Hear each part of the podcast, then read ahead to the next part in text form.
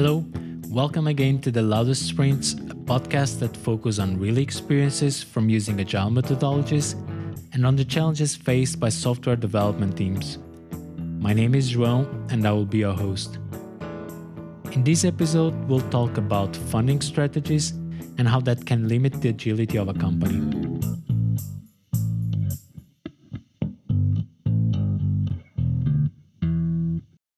So, in previous episodes, I have discussed a few times the fact that in many cases, an agile transformation in a company is just limited to the adoption of these so called agile processes. And there is, in fact, this paradox where many companies, in theory, want to transform themselves to become agile, but only if this can be achieved by implementing the least amount of changes and by impacting the current way of working as little as possible. Well, the reality is that the, a real transformation has to go from top to bottom in the company organization so that the changes that are needed have the support of management but also so that those changes reach most parts of the organization without leaving silos that will create bottlenecks. So, in my view, the best example of an aspect in the company organization that is, in many cases, left out of an agile transformation just to not cause complicated change- changes is the funding strategy. So, in many cases, companies decide to adopt agile processes, but they do not change the way the cost of resources is managed. This happens precisely because such a shift would require big changes across the organization, which in general are difficult to achieve and in many cases raise a lot of internal political discussions. However, the funding strategy is crucial for an agile organization and has a high impact on the level of agility of a company. And it is uh, often said that if one can only make one aspect of a company agile, that should be the funding strategy because it is the aspect that has the highest impact on how agile a company will ever be. So let's look into this with more detail. The traditional way of funding software development work is based on projects.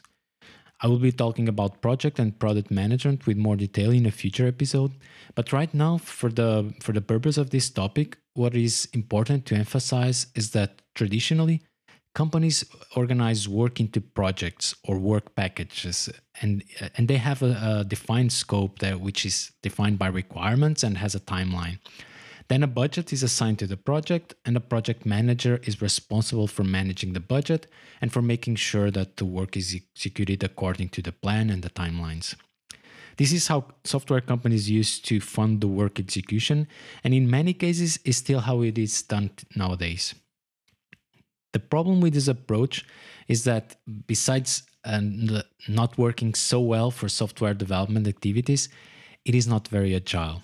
So it does not deal well with the change of requirements, it does not take advantage of the user feedback received during the implementation, and most of all, it assumes that all the knowledge that is needed to make a plan and to define a budget is already known before the project has started.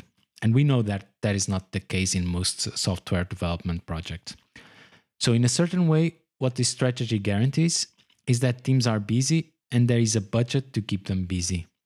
And this is exactly why many managers still like this approach. It gives them a sense of control.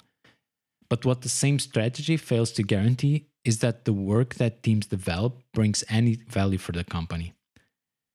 And this is exactly where the most basic mindset shift proposed by agile methodologies happens. So, to avoid these limitations that I have been describing, agile methodologies invert the project management approach. So the capacity, or the resources if you prefer, are fixed. They are put in persistent, cross functional, and self organized teams. Then a backlog, a prioritized backlog, is assigned to these teams. This means that in an agile organization, the funding is done in the team level, or value stream if you prefer. And by doing so, the costs are fixed.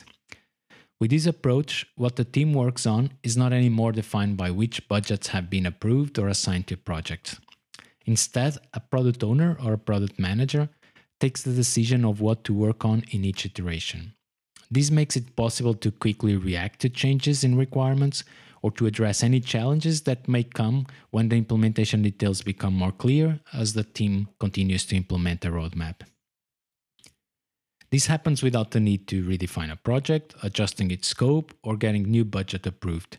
Instead of this, it's product owners or product managers who are empowered to make decisions needed to achieve the view they have for the product, and most of all, to maximize the value the product will deliver for the user. But if this empowerment is removed from product owners and product managers, what we will have again is, is similar to a project based way of managing the work. So we have a long term plan that has to be made, and any changes that may be needed at a certain point will have to be estimated and approved. In other words, this will be again the good old waterfall way of working, but just disguised behind agile processes. So the reason why this case of disguised waterfall is more problematic than other I have addressed in previous episodes is that it isn't always recognized as a problem and its consequences are not realized immediately. In fact, in most cases, this is even seen by managers as a good compromise for agile implementation. And why is that? Well, usually companies that implement agile methodologies without changing the funding strategy come from a project based context. And in this case, project managers are used to manage the resources, to, to monitor the progress, to report that progress to managers. So being able to see those numbers in charts together with a deadline and a scope formed by detailed by a detailed list of, uh, of requirements just gives them a false sense of control that they are used to. In that situation, empowering a product owner or product manager to make the decisions needed to, uh, to accomplish a, a vision and at the same time fixing the costs of a team or a value stream just scares the hell out of traditional managers and project managers. Therefore, when they decide to move to agile practices, they still want to keep managing resources based on projects because they know that approach. So, what they don't realize is that by doing so, and regardless of the false sense of control they are getting, the same problems that they were trying to solve with agile practices will remain. remain. Uh, and this is that teams are always busy, but they are not necessarily necessarily delivering value. The costs are higher than estimated because, well, the initial plan that took so long to be prepared had to be changed, which most likely also delays the, the deliveries. And also quite likely the teams are unable to keep short iterations and which is, is essential for um, for assuring that they are implementing the solution the user needs. So the team is usually the first to feel the consequences of this problem and this can be seen in many situations of the daily work of the of the team. Some examples could be that for example the team reaches uh, a point where they realize the initial plan uh, they will not work for the problem they are trying to solve. And they cannot progress without uh, the requirements have been changed or adjusted. The problem here is that the product owner cannot take uh, the decision by her or himself, as it is required that the initial project is adjusted and uh, maybe even a new budget needs to be approved.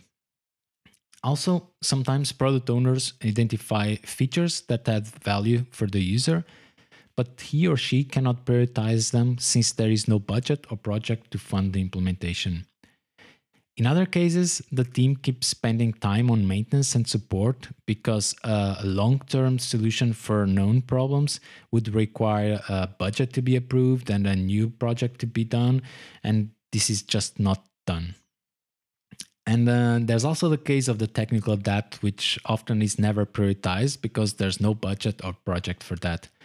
And even if there is one project for that, it can happen that a technical debt identified at a certain point is not on the scope of the existing project. So it ends up not being done.